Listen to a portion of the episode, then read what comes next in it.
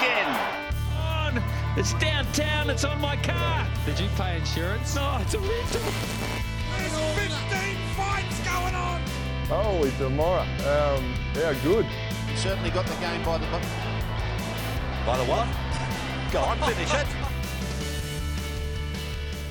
Hello and welcome to Roar Live, where your opinion matters, whether you're watching on Facebook, Roar TV, or listening to the podcast on iTunes. Thank you so much for joining us. Well, Queensland won again because, of course, they did, because they always do, because God forbid, Conks, that as New South Welshmen we have even a fleeting sliver of joy for more than a few weeks. But they say laughter is the best medicine. So we've got Roar Funny Man and the finest purveyor of fake news in the world, Dane Eldridge, on the line. Dane, how are you coping with the loss? Uh, not very well, actually. Very salty. Uh, it's been a long day, uh, but good to chat to you guys. Hopefully, you can work through our, our feelings together, sort of be like a therapy session. Yes, I'm treating this as a red couch, so go easy. How about you, Conks? Oh, just uh, takes me back to 1994. Mark Coyne all over again, really. It just uh, never changes with Origin. No, it's a very deja blue Conks. That's what I said the headline will be last week. I'm correct. Um, all right, we're going to talk. Let's go straight into actually Joey Johns' comments because that's really been the talk of the town. Straight after the game, he was absolutely fuming. If you thought, as a New South Welshman, that you were furious after the game, wait till you see Joey Johns. He absolutely went on a tirade after the Blues capitulation. He said it was the dumbest half of football he's ever seen New South Wales play. We're talking about rugby league and we're talking about the New South Wales Blues. So that's a pretty huge call to make. Um, Conks, what were your impressions of that second half? The dumbest you've ever seen? Uh, I didn't think it was too dumb until the 57th minute. Uh, so let's call it the dumbest half half, if that makes sense. So the, the second half of the second half was the dumbest half.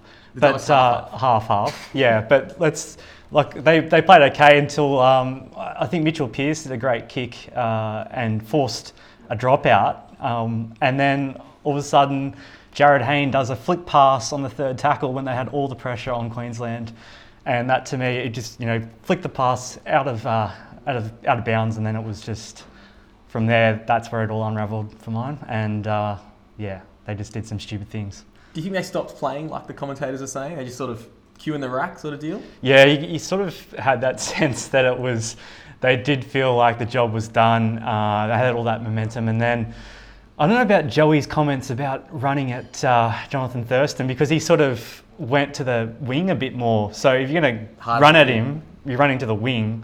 I'm not sure whether that was the smartest thing to do. But um, yeah, I mean, Joey did make some good points though. Uh, they could have targeted him a bit more when he was in the middle, but I'm not sure it would have made a difference. How about you, Dane? Dumbest half of uh, rugby league by the Blues you've ever seen, or have you seen more dumb? No, there's there's a, a very wide range to choose from, but I, I think I've got to disagree with Joey here. I mean, uh, you know, sure, Jonathan Thurston was um, he was right for the take, taking. He was uh, wrapped in so much tape, he looked like he belonged in a headphones box. But um, you know, you can't you can't say that because we didn't trample him that it was a, a dumb half of football. Uh, I think at the end the Blues just looked gassed. I think it was a big week at the casino for them, and I think it told in the end. Have you seen Have you seen worse halves of football, Dane? I certainly have. I think if you're talking about the dumbest halves uh, in New South Wales history, there's two I've narrowed it down to. Uh, it was either the last half of the noughties or the first half of the 2010s. They were pretty bad halves. Um, yeah. One of the one of the worst theories that I remember, and, and it goes unspoken because it's um, so shameful, was uh, in 2010 under the coaching of Craig Bellamy. We had two games in Sydney. We lost 3 0, and we had uh, our captain Kurt Gidley on the bench. So uh, yeah, not a great year. So yeah, like yeah, well, yesterday was bad. I wouldn't I wouldn't say it was a uh, a 2010 job, but I guess uh, we've still got game three. We can uh, maybe make it up. Do you reckon if we brought back the mighty Kurt Gidley, that we would have a chance? No, uh, probably not. Well said.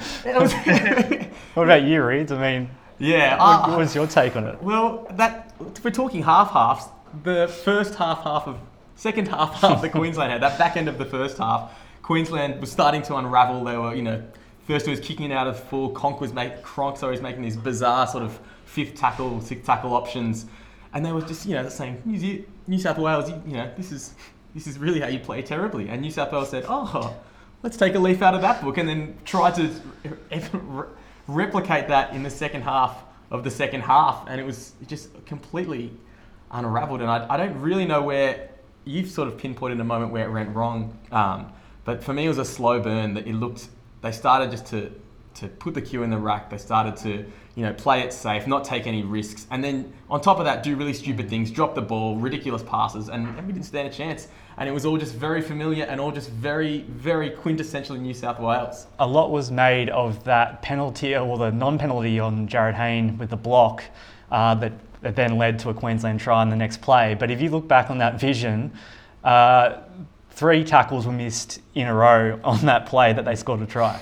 So, I mean, you can't really blame the penalty, uh, a non penalty that might have been a penalty for that because that was this terrible defence following that, f- following that point. Speaking of not blaming stuff, Conks, I want to blame some stuff because it's a soothing sort of therapeutic experience. Dane, if you were to point the finger at one factor, it can be a person, it can be the weather, it can be whoever you want. Who are you putting the New South Wales Blues loss down to? Well, you know, guys, it's not like me to single out individuals, especially um, last night, as it was collectively abominable. So, but if you if you're putting me on the spot, I'd have to say, and I hate to say it, Jarryd Hayne. Uh, you know, just a, just a few weeks ago, he was the game one hero, and um, the most unpalatable origin story he had for us was his halftime chundering. But he's uh, well and he's well and truly topped that last night. He had a, a, a fairly solid first half, but then he just went into showboating overdrive uh, with his dodgy uh, no look flick pass and when he went for glory in the corner when he should have uh, put Brett Morris away. And, you know, it was so bad I thought he was going to launch into the crowd Jesus like to celebrate a knock on at one stage. he was in such bad form. But, I mean, we've also got to give a special mention to the referees. It wouldn't be uh, Origin without giving them a mention. And considering that the seven stages of Origin depression, three of those stages are ref bashing, so we might as well give them give those a quick mention. I mean, look, I'm not here to say they cost the game. They were pretty consistent. Their poor adjudication was spread evenly across both teams, but um, you know, strip penalties, forward passes, blockers. And the one thing I do ask is that we get Dane Gagai's boots sent down to forensics uh, to be dusted for trade sideline.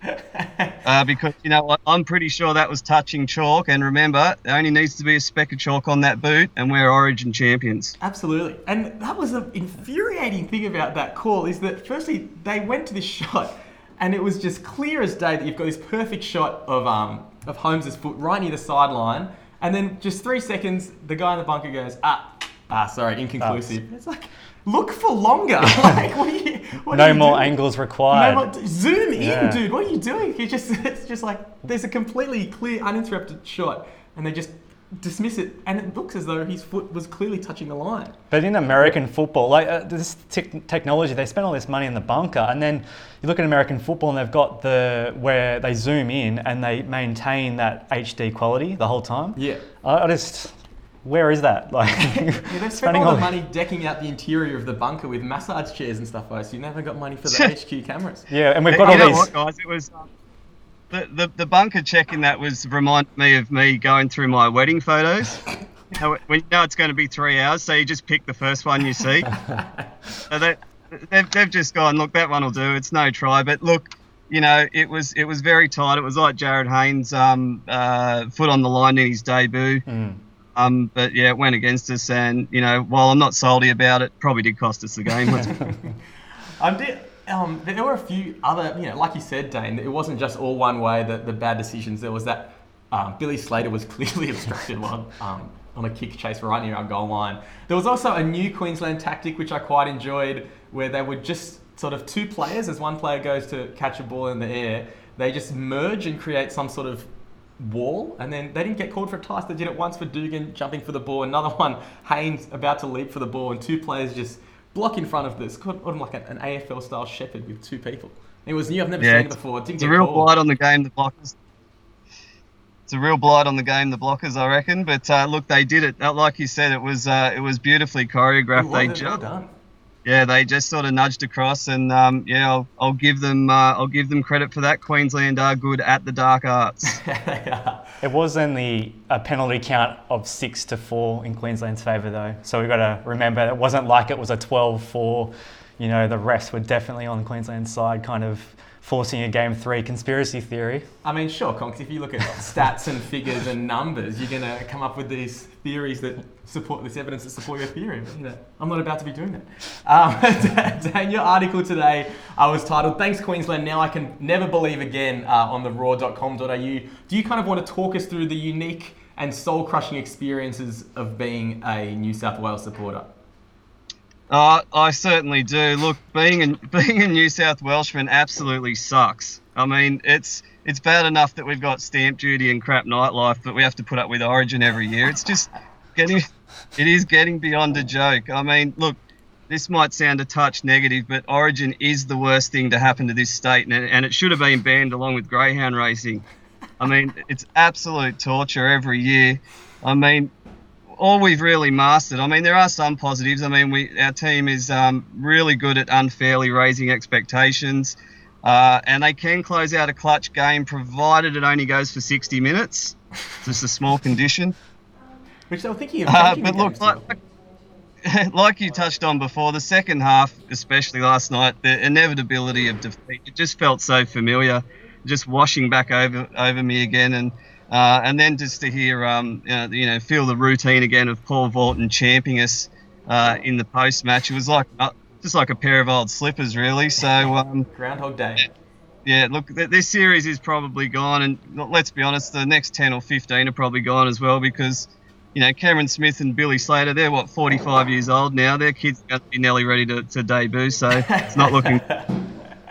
That's it. It, it is. I've always sort of likened it a bit to it's when you're in like a self-destructive relationship and you, you keep going back to that person and think, oh no, they've changed. They're going to be better this time. You know, and you allow yourself to dream and hope. But every single time they screw you over, and you both know that you're going to come back and do the exact same thing again next year. Yeah, 16-6 at halftime, and then I saw a stat. I'm not sure if it's true, but we'll say it's true. That was um, the uh, only one team has come back from 10 points or more since, and that was Queensland in 1981. Right. So they Yeah, did it yeah. again. They did it again last night. well, that's that's that's positive. We broke. We um we we're a record-breaking team, the Blues. I mean, Historic. Uh, yeah, yeah, that's right. We need to look for the positives, guys. We're, we're really uh, we're picking through the rubble here, and it's it's lean times. So I think we've just got to lower lower our standards a bit. I put out to um, the Roar community, I said, Blues fans, tell us what's the worst thing about being a Blues fan is. And we had some great responses uh, that I thought I might go through here with you two boys. Uh, firstly, Jono has said, uh, listening to Phil Gould's commentary and being told each year that this year will be different. Art Vanderlei has said, having to come up with yet another excuse for losing, although recycling the old "we was robbed" is very fun. Tom Thomas has, I think, nailed the you know the really unique quintessential New South Wales experience. He said, I hate that they actually get close enough to give you hope and only then to crush you. I wish they would just get smashed by 30 so we don't have to whinge about the refs or anything else. And Dog's Body has said a similar line, hope. I can live with the disappointment. I can handle the despair. despair. It's the hope that I can't, can't stand. And that's every, it's just that little bit, every year you think there's a little bit of hope we're going to get better. And every year they crush you and it's the same sort of familiar feeling in your gut. Wild Eagle has said, I can't stand all the banjo plucking from the banana vendors after they win a game of footy. Um, and Rob Gray on Facebook has said, it's okay, guys, Paul Gallen's ready to save New South Wales. Um, Oh So, my god! I, yeah, yeah, I did read that today. That's um, that's a very radical move, and I think that could have been made after maybe ten or twelve Tooheys News, maybe last night. Yep, let's hope. Let's hope that's just a little bit of uh, fake mail. and we put out um, to the live vote, we said, uh, did the referees do a good job in State of Origin Game 2? And wow, surprise, surprise, guys. Uh, the people have said that they don't think the referees did a great job last night, which is really staggering. I thought everyone would be on board with that. Yeah. Um, I'm, I'm deeply shocked by that result. Well, Dan, I think that might do us for today. Thank you so much for your time. We really appreciate having you on. Thanks, guys. I really love it, and um, yeah, look forward to the next time. Cheers, Dane. While I've got you here, just quickly, Dane, game three prediction. Uh, game three prediction: Master Chef. No, in, in all seriousness, I can't. I, I honestly, I, I can't see New South Wales. Um, I mean, it would be monumental for them to go up there and probably even be competitive. Let's be honest. Uh, we'll go through the usual stuff. Um, someone will be uh, on their deathbed in the Queensland Origin camp, resurrect before kickoff, and uh, miraculously beat the evil enemy from the south. So look, uh, you know what they say. Uh, you just got to uh, hope for the best and expect the worst. That's that's beautiful, Dane. What a great way to end. Conks, thank you so much for coming on. Thank you. I think we're going to win, for what it's worth. Yeah, I'll say we'll win because I've got the other two predictions wrong. So uh, why not dream the impossible we and get our hopes dashed again? Yeah, we can't whinge about crushing hope and then just abandon ship. Uh, but guys, head over to the roar.com.au. We've got some great analysis, some great reads from Dane, a whole bunch of other great writers, wrapping up a, oh, I guess it was a great game too, wasn't it? Objectively, and also have outstanding coverage for game three again. Thank you so much for coming on, guys. Thank you for getting involved, everyone with your great comments on Facebook, on the Roar. Check us out. We'll see you next week.